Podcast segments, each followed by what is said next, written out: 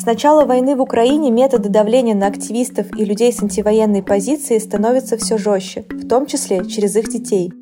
Если раньше опека под разными предлогами приходила домой к оппозиционерам и участникам митингов с проверкой, или полиция выписывала штрафы за неисполнение родительских обязанностей, то с 24 февраля 2022 года есть как минимум два прецедента, когда детей изымали из семей и помещали в детский дом. Почему это происходит? Как семьи через это проходят? И можно ли от этого как-то защититься? В новом выпуске подкаста «Черта вслух». Вам срочно нужно явиться в школу. Вашу дочку забрали сотрудники ФСБ. С таким сообщением в апреле 2022 года позвонили 54-летнему жителю Ефремова Алексею Москалеву из школы. Накануне на уроке ИЗО учительница попросила класс, в котором училась его дочь Маша Москалева, нарисовать рисунки в поддержку российских войск в Украине. Девочка нарисовала российский флаг с надписью «Нет войне» и украинский с надписью «Слава Украине». Посередине она изобразила женщину с ребенком, на которых летят ракеты со стороны России. После жалобы учительницы директор школы вызвала полицию. В тот день Маше удалось убежать от полицейских, представившись им чужой фамилией. На следующий день мужчина, как и обещал дочери, пришел в школу, на что директор незамедлительно вызвала полицию. Полицейские сразу нашли, что предъявить самому Алексею – дискредитацию вооруженных сил Российской Федерации. За комментарий в «Одноклассниках» «Армия России. Насильники рядом с нами» его тут же оштрафовали на 32 тысячи рублей. «Мы вышли из суда под вечер», – вспоминал Алексей в разговоре с журналистами. Дочка была голодная и заплаканная, ее трясло. Я сказал ей, Машенька, успокойся, суд состоялся, меня штрафовали. Теперь от нас отстанут, все позади.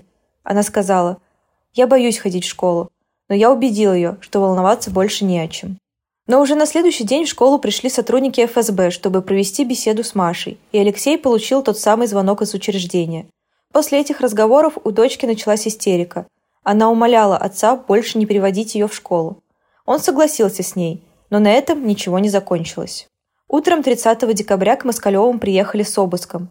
По воспоминаниям Алексея, вокруг дома стояли три полицейские машины. Еще две машины стояли с торца. Чуть дальше – машина МЧС и пожарная. Около 12 человек, сотрудники ФСБ и полиции, вышли из машин и пошли к подъезду. У них была болгарка, я сразу понял, что это к нам», – рассказывал Алексей. Вскрыв дверь, сотрудники ФСБ перетряхнули квартиру, изъяли все документы, технику и их с Машей накопления – 125 тысяч рублей и 3150 долларов. После обыска Алексея отвезли на допрос, а Маша впервые попала в социальное учреждение. На Москалева тогда завели уголовное дело за повторную дискредитацию войск, а на допросе, по воспоминаниям мужчины, к нему применяли силу, били головой об стену и об пол – Алексея отпустили вечером того же дня. На следующее утро мужчина сам забрал дочь из детского приюта, и вскоре семья уехала из Ефремова в город Узловая Тульской области. Там жила близкая подруга Москалевых, волонтер из общественной организации Тульский областной народный совет Елена Гафонова. В узловом 1 марта Москалева снова задержали. Мне Маша позвонила, говорит, приди ко мне, пожалуйста, папу увезли, я сижу одна, жду опеку, рассказывала подруга Москалевых Елена Агафонова. В итоге, после задержания отца и отправки его под домашний арест, Машу вновь забрали в Ефремовский социальный центр для несовершеннолетних. С тех пор они так и не виделись и не общались вживую. 3 марта комиссия по делам несовершеннолетних подала в суд иск об ограничении родительских прав Алексея Москалева. Первое заседание по этому иску состоялось 6 апреля. Семью поддерживают волонтеры, независимые депутаты и жители Ефремова. Они пишут обращения во все инстанции и требуют отпустить девочку из учреждения. Все попытки до последнего времени были безуспешны, но 28 марта в учреждение пустили адвоката из УВД-инфо Владимира Белиенко. Ему удалось поговорить с руководством центра, сфотографировать письмо Маши для папы и забрать ее рисунки. Правда, девочку ему так и не показали, сославшись на то, что она уехала на мероприятие. В тот же день суд вынес Алексею Москалеву приговор по делу о дискредитации армии – два года колонии. Самого мужчины на заседании не было. Москалев сбежал из-под домашнего ареста, а через сутки его задержали в Минске, предположительно при содействии сотрудников КГБ Беларуси. Независимый депутат из Ефремова Ольга Подольская, которая все это время помогает вернуть Машу из приюта, рассказала черте, что желание забрать к себе девочку выразили несколько ее родственников. То же самое сделала и подруга семьи, Елена Агафонова. Уже после вынесения приговора Алексею появилась информация, что Машу готова забрать ее кровная мать, Ольга Сичихина. Женщина заявила, что отобьет Машину политику, антипропаганду и рисунки. Однако до этого она отказывалась приезжать к девочке после возбуждения уголовного дела против Алексея Москалева, и именно по ее заявлению Маша попала в приют. По словам активистов, изначальная идея отправить Машу в социальный центр была у его директора и по совместительству муниципального депутата города от «Единой России» Ольги Денисовой. Все время, пока разворачивалась история вокруг семьи Москалевых, она практически не давала никаких комментариев в СМИ об этой ситуации. Однако Денисова довольно охотно и развернуто комментировала войну в Украине.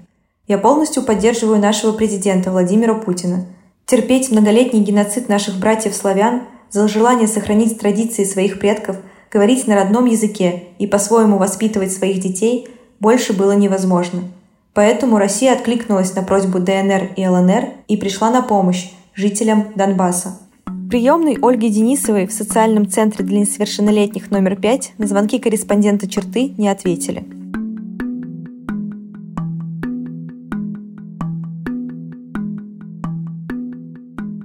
По словам адвоката правозащитного проекта «Первый отдел» Валерии Ветошкиной, прийти в семью с проверкой могут только в случае угрозы жизни и здоровью ребенка, либо при условиях, препятствующих его нормальному воспитанию и развитию. Обычно этим занимаются органы опеки. Юрист и аналитик ОВД-инфо Дарья Короленко подчеркивает, что за активизм или антивоенную позицию родителей или ребенка реальных претензий к семье от органов опеки быть не может. Однако возможно давление – визиты и проверки, чтобы запугать родителя или ребенка, и они больше не проявляли политической активности. Опека и полиция обычно приходят с проверкой к семье под предлогом сообщений от бдительных граждан, что детям угрожает опасность. А реагировать по закону они обязаны на любое сообщение в любой форме и от любого лица. Дальше, по словам юриста ОВД-инфо, эти проверки могут перерасти в требования судов об ограничении или лишении родительских прав. Например, органы могут заявить, что семья не соблюдает материально-бытовые условия или не обеспечивает ребенку образование. Государство ставит публичные интересы превыше частных, хотя само всегда говорит о том, что семья – важная государственная скрепа Российской Федерации, добавляет адвокат правозащитного проекта «Первый отдел» Валерия Ветошкина. Для органов опеки совершенно нормально нанести ребенку тяжелейшую травму, изъяв его из семьи, в которой он прожил всю жизнь, просто из-за ее активной гражданской позиции. При этом, напоминает юрист, Россия – один из подписантов Конвенции о правах детей. В девятой статье документа сказано, что разлучение родителей и детей возможно только в интересах ребенка. В апреле 2022 года 61-летняя пенсионерка из Бурятии Наталья Филонова ехала в маршрутке, в салоне которой висела наклейка с буквой Z, и попросила водителя снять ее. В ответ мужчина высадил всех пассажиров, а саму Филонову отвез в отдел полиции. Женщину оштрафовали на тысячу рублей и арестовали на пять суток за мелкое хулиганство и неповиновение полицейскому. За этот же инцидент в маршрутке Наталья получила еще один штраф – 35 тысяч рублей, только уже по статье о дискредитации армии. Спустя полгода на Наталью завели еще и уголовное дело. 24 сентября в Улан-Удэ прошел митинг против мобилизации – на котором задержали освещавших это мероприятие Надежду Низовкину и Наталью Филонову. Они провели двое суток в ВВД, а затем выездной суд обвинил их в повторном нарушении правил организации массовых мероприятий. Позднее Следственный комитет скажет, что пока Филонову доставляли в суд, она ударила двух полицейских, и на нее возбудят уголовное дело. 22 октября Наталью поместили под домашний арест. Все это время ее 15-летний сын с инвалидностью Володя оставался с ней – 15 ноября женщины выехали в Следственный комитет на допрос. Низовкину привлекли свидетелем по уголовному делу Натальи. В связи со сменой статуса она потеряла возможность представлять Филонову в суде как подзащитную. Хоть Наталья не давила на свидетелей и не пыталась сбежать, правовая причина отправить ее в СИЗО нашлась. За две недели до этого она нарушила условия домашнего ареста и съездила к семье в Забайкальский край. Тогда сын Володя гостил у ее мужа, и мужчина внезапно попал в больницу с инфарктом. По словам Низовкиной, не дозвонившись до сына, Наталья попросила следователя отпустить ее в короткую поездку домой из-за форс-мажорных обстоятельств, но следователь ей отказал. Несмотря на запрет, Филонова все-таки выехала в Забайкалье, проведала мужа в больнице, забрала Володю домой в Улан-Удэ и дала следователю объяснение по этому факту. На две недели эта ситуация была предана забвению, и инцидент был исчерпан. Но на допросе его снова вспомнили, рассказывает Надежда Низовкина – расценили поездку как попытку к бегству. 17 ноября 2022 года Наталью Филонову поместили в СИЗО. Она до сих пор не вышла на свободу. Сына забрали в детский дом. Наталью Филонову хорошо знают в Бурятии и Забайкальском крае, как правозащитницу и журналистку. Она основала собственную независимую газету «Всему наперекор» и постоянно участвовала в протестных акциях. Сейчас ее даже называют лицом антивоенного протеста Бурятии. Но ее семья, муж, трое взрослых детей и внуки никогда не поддерживала Наталью в ее политической активности. Более жесткие разногласия у женщины случались с ее мужем, поэтому в последние годы они не жили вместе. Сыновья от того брака тоже скорее отрицательно относились к ее деятельности, говорит Надежда Низовкина. 15 лет назад Наталья усыновила Володю Алалыкина. Мальчик родился с тяжелой формой ментальной и физической инвалидности, а его родная мать умерла вскоре после его рождения. Филонова была знакома с семьей и взяла ребенка на воспитание. За все годы своей правозащитной деятельности Наталья публично не рассказывала о своем сыне, не брала с собой на митинги, на круглые столы, подчеркивает Низовкина. Она никогда не кричала «Отпустите, у меня ребенок!». Даже в последнем суде старалась не прибегать к этому аргументу. Но я, конечно же, все-таки указывала на это обстоятельство – что Наталья Филонова – мать ребенка, не достигшего 16-летнего возраста, и она не может помещаться под домашний арест. Судебная кампания по изъятию Володи началась еще летом 2022 года. Органы опеки пытались обвинить Филонову не в добросовестном исполнении опекунских обязанностей. От нее задним числом потребовали детальные отчеты о расходовании опекунских средств. Так правоохранительные органы через социальные службы издалека готовились к будущим репрессиям в отношении Филоновой. Сейчас Володя находится в Бургузинском детском доме. Надежда Низовкина поддерживала с ним контакт, и в марте парень передал ей аудиозапись, которую попросил обнародовать. На записи Володя разговаривает с мужчиной и просит отпустить его на суд к матери. На что тот отвечает ему «Тебя используют по-черному. Извини за мат, пожалуйста. Она думала, что у нее ребенок инвалид и ее не посадят. А с херали не посадят».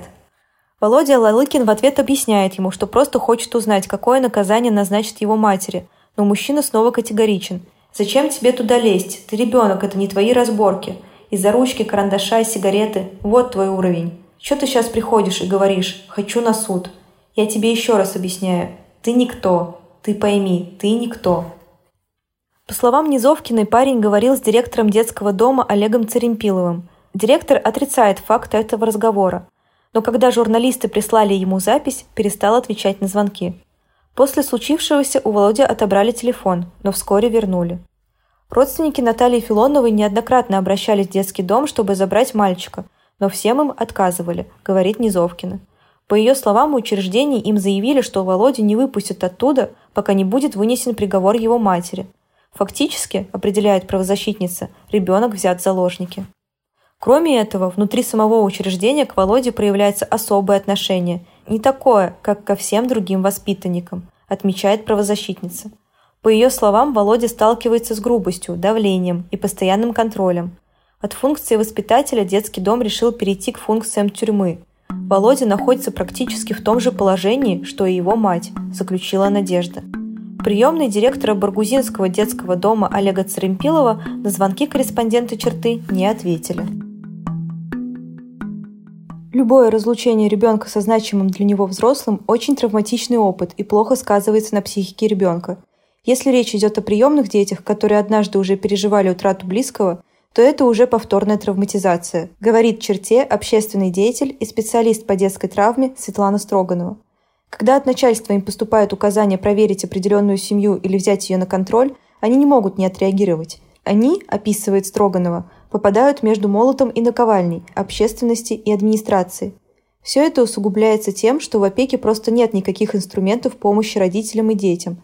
Весь их функционал ограничивается забиранием ребенка или оставлением его в семье. Что касается системы детских учреждений, в которые попадают дети после изъятий, то она схожа с тюремной, продолжает Строганова. Но связано это с самой ее философией. Детский дом представляет из себя бездушный набор схем и регламентов, призванный быть местом содержания ребенка, а не домом, где его будут любить.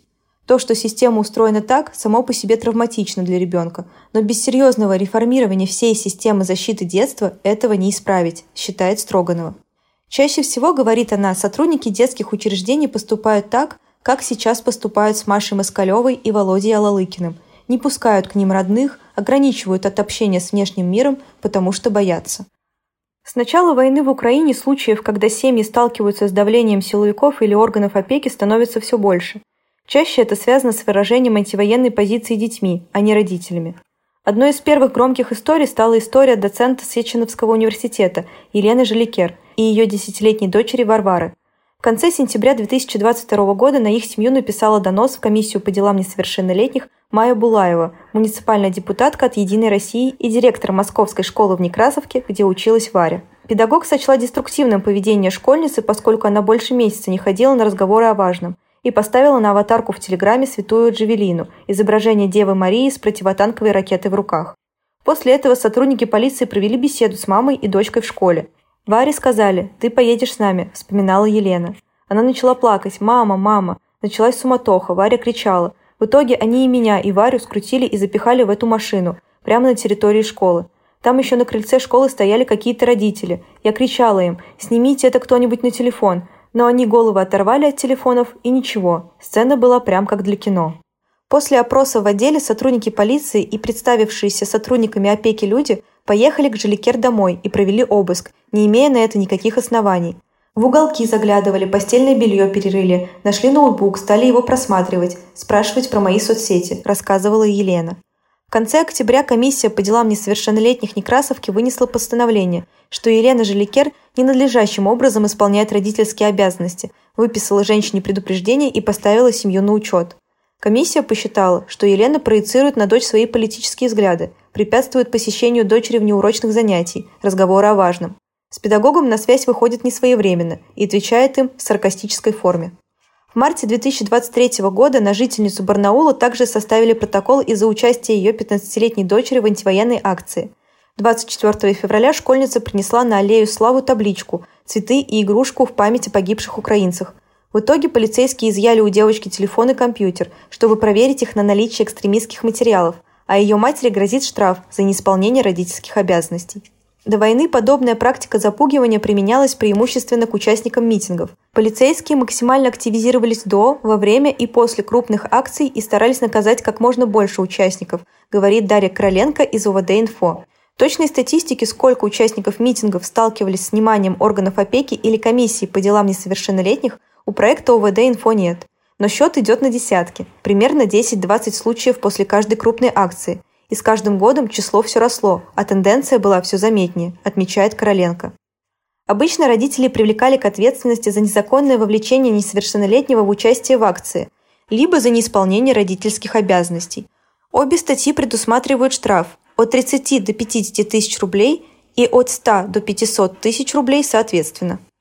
Были и попытки лишать участников акции родительских прав, но суды отказывали в этом – так было с семьями Елены и Петра Хомских, а также Ольги и Дмитрия Проказовых в 2019 году.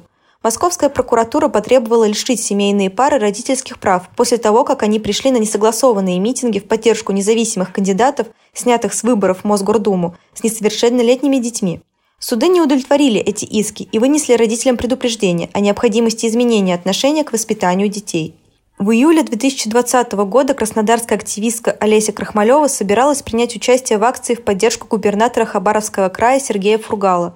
Но дойти до места сбора она не успела. По пути ее задержали полицейские и составили протокол по статье о нарушении правил проведения акции. Дома у нее остались двое детей подросткового возраста. Через неделю к активистке пришли домой органы опеки, так как от полиции поступило сообщение об оставлении детей без присмотра, на тот момент пока без претензий.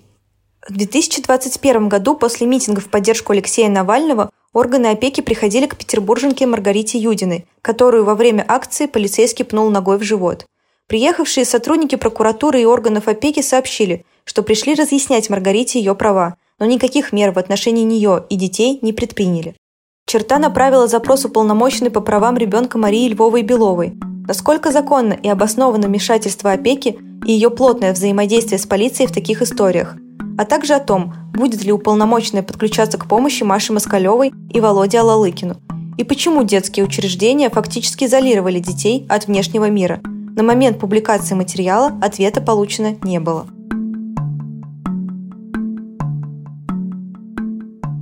Ни Валерия Ветошкина, ни Дарья Короленко не думают, что прецеденты с отбиранием детей у активистов и людей с антивоенной позицией станут распространенной тенденцией. Как минимум потому, что это невыгодно самим властям. Содержание детей, оставшихся без попечения родителей, стоит для бюджета денег, считает Ветошкина. Но давление через детей в других формах может продолжиться. Мне не хочется давать советы по самоцензуре или снижению протестной активности. Каждый сам берет на себя ответственность за себя и своих детей. Но если опека уже пришла с официальной проверкой, и у нее есть указание сверху найти доказательства того, что у ребенка неудовлетворительное состояние здоровья или жилищно-бытовые условия ребенка небезопасны, не сомневаюсь, что она их найдет, заключает адвокат первого отдела Валерия Ветошкина. За день до задержания Алексея Москалева его адвокат Владимир Белиенко опубликовал полное письмо Маше, которое она написала своему папе из приюта. Девочка поблагодарила отца за все, что он для нее делает, и высказала уверенность, что все будет хорошо, и они будут вместе. Знай, что мы победим, что победа будет за нами. Что бы ни случилось, мы вместе, мы команда, ты лучший. Ты мой папа, самый умный, самый красивый, самый лучший папа на свете. Знай, лучше тебя нету, Прошу тебя, только не сдавайся. Верь, надейся и люби. Вот такой знак, нарисованный Пацифик, означает противовоенный знак. Этот кулон я подарю тебе, как самому храброму человеку в мире. Лавью, ты герой. Мой герой. Этот текст написала анонимная корреспондентка «Черты». Полную версию текста вы можете прочитать на сайте черта.медиа. Подписывайтесь на наш подкаст и пишите, если у вас есть комментарии или вы хотите предложить историю, которую бы хотели услышать вслух.